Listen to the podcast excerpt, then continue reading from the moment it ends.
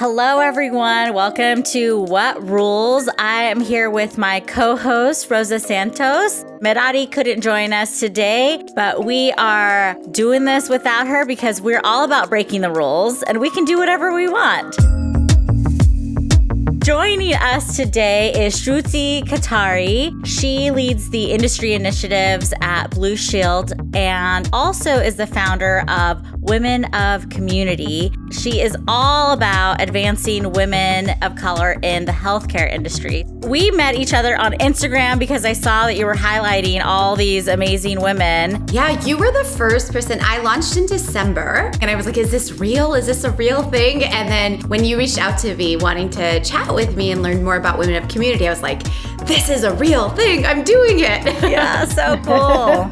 it's fantastic to find other women who really have the same passion, values, and goals around how we can actually create community in elevating voices really supporting each other. So I love that we found where our shared passions are. We've been on air now for a little while. And we came to realize throughout the course of our podcast that for a lot of us, in order to really break through and be successful, draft our own path, and so forth, we, and in, in, in, in engaging in conversations with, with this other very successful women, we realize that a lot of what they've done and a lot of what we've done has been really pushing through some rules that probably were kind of imposed to us given the context in which we live and or perform or, or are part of. So hence the what rules of our new and renewed renewed platform. So that's what we want to talk to you about. It's really about that is in your experience and in the endeavor that you've taken on. What do you think about this concept of having to break rules in order to succeed I've broken a lot of rules. Like I, I'm Indian. I grew up in a family where my father passed away when I was young, and I was predominantly raised by my single, non-college educated mother. And the pathway in which to achieve any mobility was like marriage and that is how as a woman you basically become secure financially all the different things and i did not buy into that from a very early age and also i saw the example of my mother my dad passed away and you know she was working hourly jobs and really struggling to make ends meet so it wasn't a good example for me and so anyways one of the first kind of rules i broke was in my own culture and as soon as i graduated undergrad, I remember my cousins being like, So you're gonna get married soon, right? And I was like, Why would I get married soon? And who am I getting married to? Like, I'm literally not dating anybody. And so the, I'm working as a health educator. I'm gonna work for two years and then I'm gonna go to grad school because I'll have saved money. Like, I had like my plan that is a simple plan. That's like a normal plan for most people. But it's just for me, I had to break some societal norms in my own family and my own culture. Like, I took on this debt, went to school, and I can never get a job now. But I ended up getting a job in home care, home health, hospice, home based palliative care for Kaiser Permanente. And everyone was like, what? Like, you're not working on the inpatient side? This is 11 years ago now when home care was not a thing and people thought like it was very inpatient focused in healthcare. And first of all, like, home care has blown up in the healthcare space. Like, it is where everything is moving. And I went with the direction that I thought was right for me, which is like my advice to everyone in breaking rules. If what people are trying to tell you doesn't feel right for you, don't do it. Like, break the rules, do something different. One of the things that I hear you saying is that you took risk over and over and over again. So you took a risk by not listening to your family I really think that you get better at taking risks with practice. And maybe, Rosa, you know something about this too. That's what I hear you saying. You took a risk in college, you took a risk in grad school, you took a risk in the industry you're going into, and then in the type of role. And it's just over and over and over, you built that muscle. And we haven't even gotten to now, right? In your in your story, but now you're just doing more things. It's just who you are. And that's so hard to do, especially when you are a woman women of color, when you have immigrant parents or when you are the first to go to college, the dream is having a stable job. When you come from a privileged background, like in the entrepreneurial world, the dream is being a founder, having your own company. You leave the stable job, you leave the Googles, you live, leave the Kaiser Permanentes to go start your own thing.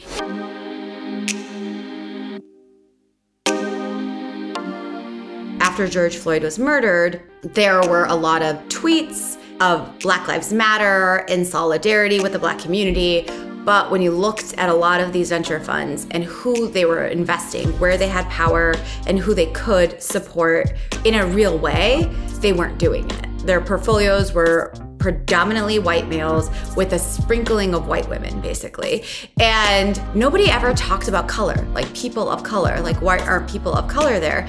And so even to talk about these topics was like a faux pas. And I made a video series, an advocacy series highlighting black founders. Um, that and that was a risk I had to take because the venture community was not openly talking about that quite yet. What made you feel like this was something that you needed to do. Like you saw a problem, right? And then what was that process like for you to say, I need to do something about this? Oh my God, it was such an anger swirl within me, to be honest. So for for for three and a half years, I worked in venture. And since day one, I was like, there are no people of color. Like, this is so hypocritical. Like, you can't say Black Lives Matter. You can't say you support you know, the black community when you're literally doing nothing in your seat of privilege and power to change it. So it was really anger, honestly. It was anger at the system. It was just tired at having these conversations with people and then feeling like there was a lot of hypocrisy. I did not know what was going to happen with it. I thought I could make it and put it out into the world and maybe two people watch it. But it got shared a lot. And two of the founders I interviewed said that they believe they were able to close their next round of funding in part because of the attention that series generated. And I thought I might get fired, to be honest. So I took off work and I was like, I'm going to do this. And then I'm going to make it clear when I post it that, look, I did this on my free time. This is nothing nothing to do with my role, but it was a risk. It was a risk. My poor mother, I put her through all my stages. She's the very opposite of me. She's really scared to take risks. And I mean, I understand it given her background. But she was just like, why are you doing this? Like, what if you get fired? Is it worth it? And so it was totally worth it. From this end, what I see, Shruti, and just having read about you and seeing what you, you're doing, you're a very driven woman, right? And um, and, and we know that we have some other fellow women that are not necessarily as driven or they're very embroiled into tr- truly trying to figure out, right, what that next move is. Can you tell us uh, that process? What happens for you when you do, when you, you decide to go on and take those risks? I wish I could tell you that I was more structured and strategic about it. I think your assessment that I am driven is very accurate. Another thing is I'm very passionate. And so the things in which I become passionate about, it just is consuming. It's like all consuming until I do something about it. And the things in which you're seeing, like the change in career or the advocacy series, are all because I felt something so real within me that it wasn't working. Whatever I was doing wasn't working and I needed to do something different. And that's all I could think about. It's all I could dream about. And I need to figure out, like, it's not clear the pathway forward of like, then how do you manifest that into something? But that I think requires a lot of trust in yourself and your abilities to figure out then how do you execute on something to alleviate some of that swirl. The narrative that you see of, wow, women of color really show up for their communities. We saw it during the election. We saw it in healthcare during the pandemic when there was this narrative of we have to get vulnerable populations, communities that have mistrust in our healthcare system to get out and get the vaccination a lot of that work came down to women of color in these communities. But then you look at the data and you look at how many of these women are in actual leadership positions in healthcare, the pay gap that exists. Like words just don't cut it. Yeah, I think you gave me that statistic that 30% of women in senior leadership in healthcare are women and only four are women of color. Yeah, that's right. McKinsey does this annual report on women in healthcare. So again, 30% white women in senior leadership positions, 4% women of color color. I talked to some senior leaders in HRs at very big healthcare companies. And what they basically told me was like, we have no problem recruiting women of color into the company but there is a pipeline issue of senior leadership. One, it can either be like own biases of hiring managers and the actual pipeline, but two, sometimes it's women of color actually wanting to take on some of the leadership roles. And to me, that's a representation problem. We need to hear the stories about what rules people had to break, what risks they had to take. We need to hear the stories about how it's hard and how they're juggling everything. Those stories aren't really elevated as much. If I hear one more story of the white male privileged founder quitting his Google job because he had an idea on a napkin and then he raised 20 million like overnight. Like if I like if I hear that story one more time, I swear to God. Like I'm really interested in this idea of pipeline and I want to hear from you Rosa because this is like your world in talent management. Like what do you see as far as like the barriers that women are facing? I think there is a double fold. On the one hand there is the weight what I mean by the weight is where do we gravitate to provide more weight to what story, to what kinds of performance, to how someone shows up versus some others. And I think there's some intrinsic bias in that labeling of what has the most weight. Automatically, I think we exclude women from that pipeline.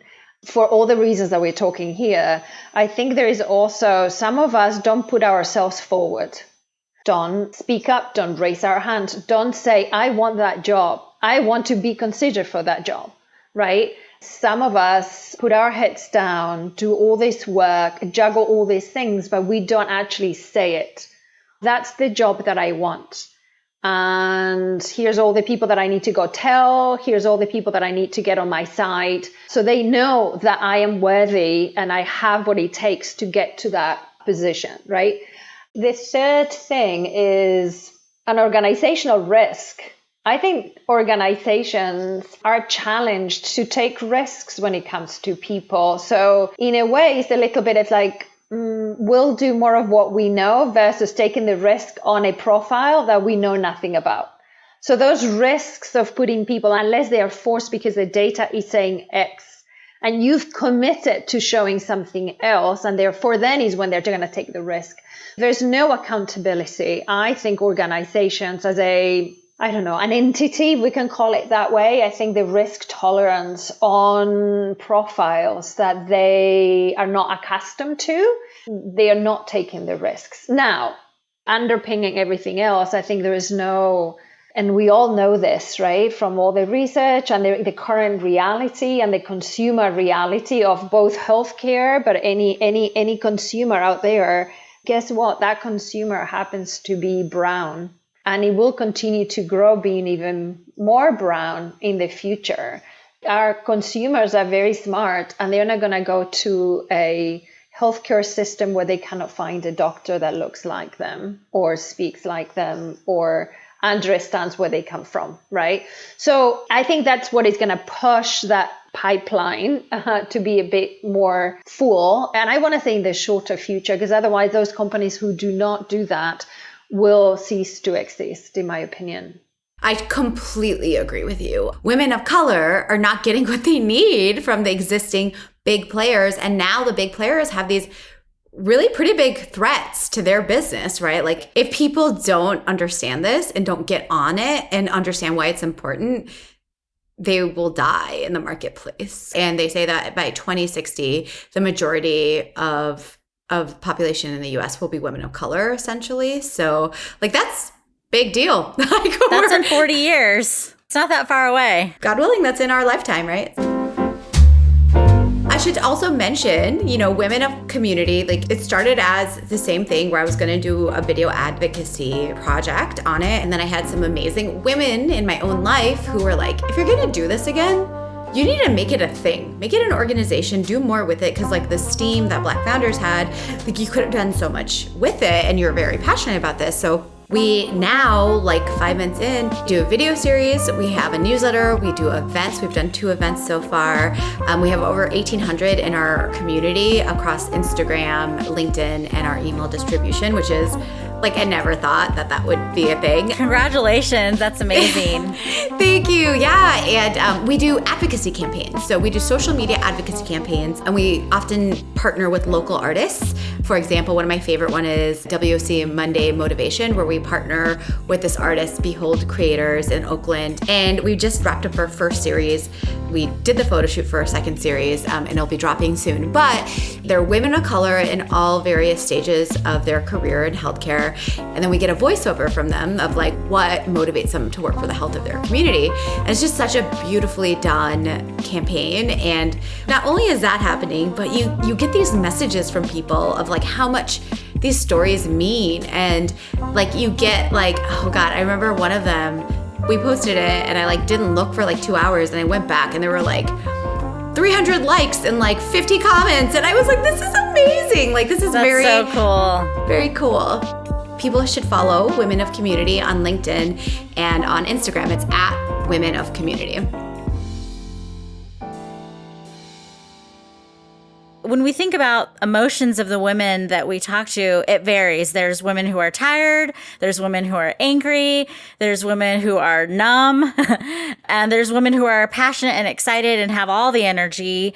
So, depending on where people are at in their emotional swirls, what encouragement do you have for those people who are like, I want to get involved and do something about this? My advice would be to really lean into that uncomfortable feeling that you're having and to start to like actually sit down and brainstorm of like what are you upset about? What are you feeling numb about? What are you feeling tired about? And like what do you think that you could do and you might not know. It could just be like, I don't know. I just like, like literally for women of community, it was like, I don't know. I just want to elevate some stories of people that I think are badass that all these people are saying these women don't exist that are innovators or whatever, but they do. And I'm going to go find them and I'm going to elevate their stories. Like it can be so, so simple. You don't need to feel like overcomplicate it and start a movement. And so I just think lean into that, really embrace that feeling that you're having and write like, what is it that's making you feel that way? And what do you feel like? What skill do you have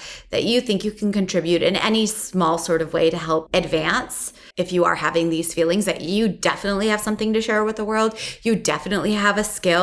And even if you get some no's, you will find people who will appreciate you. And so just keep at it essentially. That's one of the reasons why we're all here. It's to elevate women doing awesome things, but it's also to encourage the women who are out there who feel the same way and who are like, I want to support. Rosa, I want to turn this over to you. I'm, I'm going to play around here.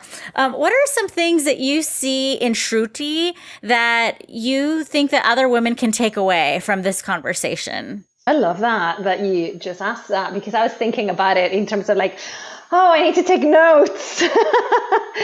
I think there is something about the passion in wanting to help others. And really, this notion of community that we talk a lot in It Forward is, is it, it's really about is it, it's not just about yourself, but also what you can do uh, uh, to others and with others to um, uh, to really support and create that community. And I think there's something about the listening, just listening as to what what motivates you to move yourself forward. I love that you said, Shruti, about for me it's anger. It is how do I channel this emotion into something positive to create something positive out in the world that is going to help others move forward. I have one final question to end us here. I want to know your go to pump me up song when you I need to get it. like that flame. Oh my gosh, only one? Okay, okay, okay. Oh, I did not know this was going to be a question because I would have absolutely prepared for this one because this is a great question.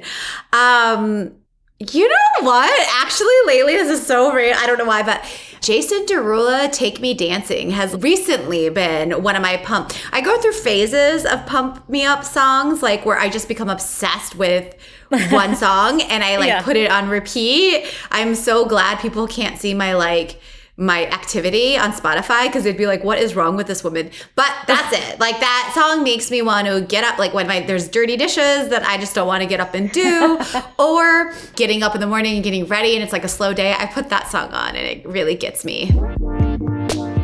I love that. Okay, we'll link it in the show notes for anyone who wants to hear the song too and get pumped up. Oh my gosh, I wish I had like a more like inspirational song than that. It's great. Thank you guys for doing this work. I love Color Forward. I love what you guys are doing. And I just think there can't be more stories of people out there and the rules that they had to break and the risks. And we, we definitely just need more representation all around. So thank you for the work that you put into this.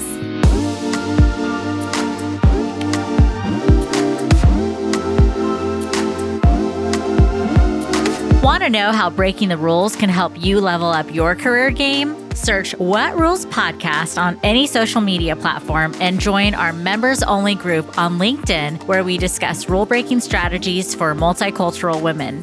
What Rules is a production of Color Forward. The show is produced by me, Elisa Monjadas, with editing and fabulous sound design by Mathar DeLeon. Visit colorforward.com for more stories, events, and of course, all the episodes of What Rules.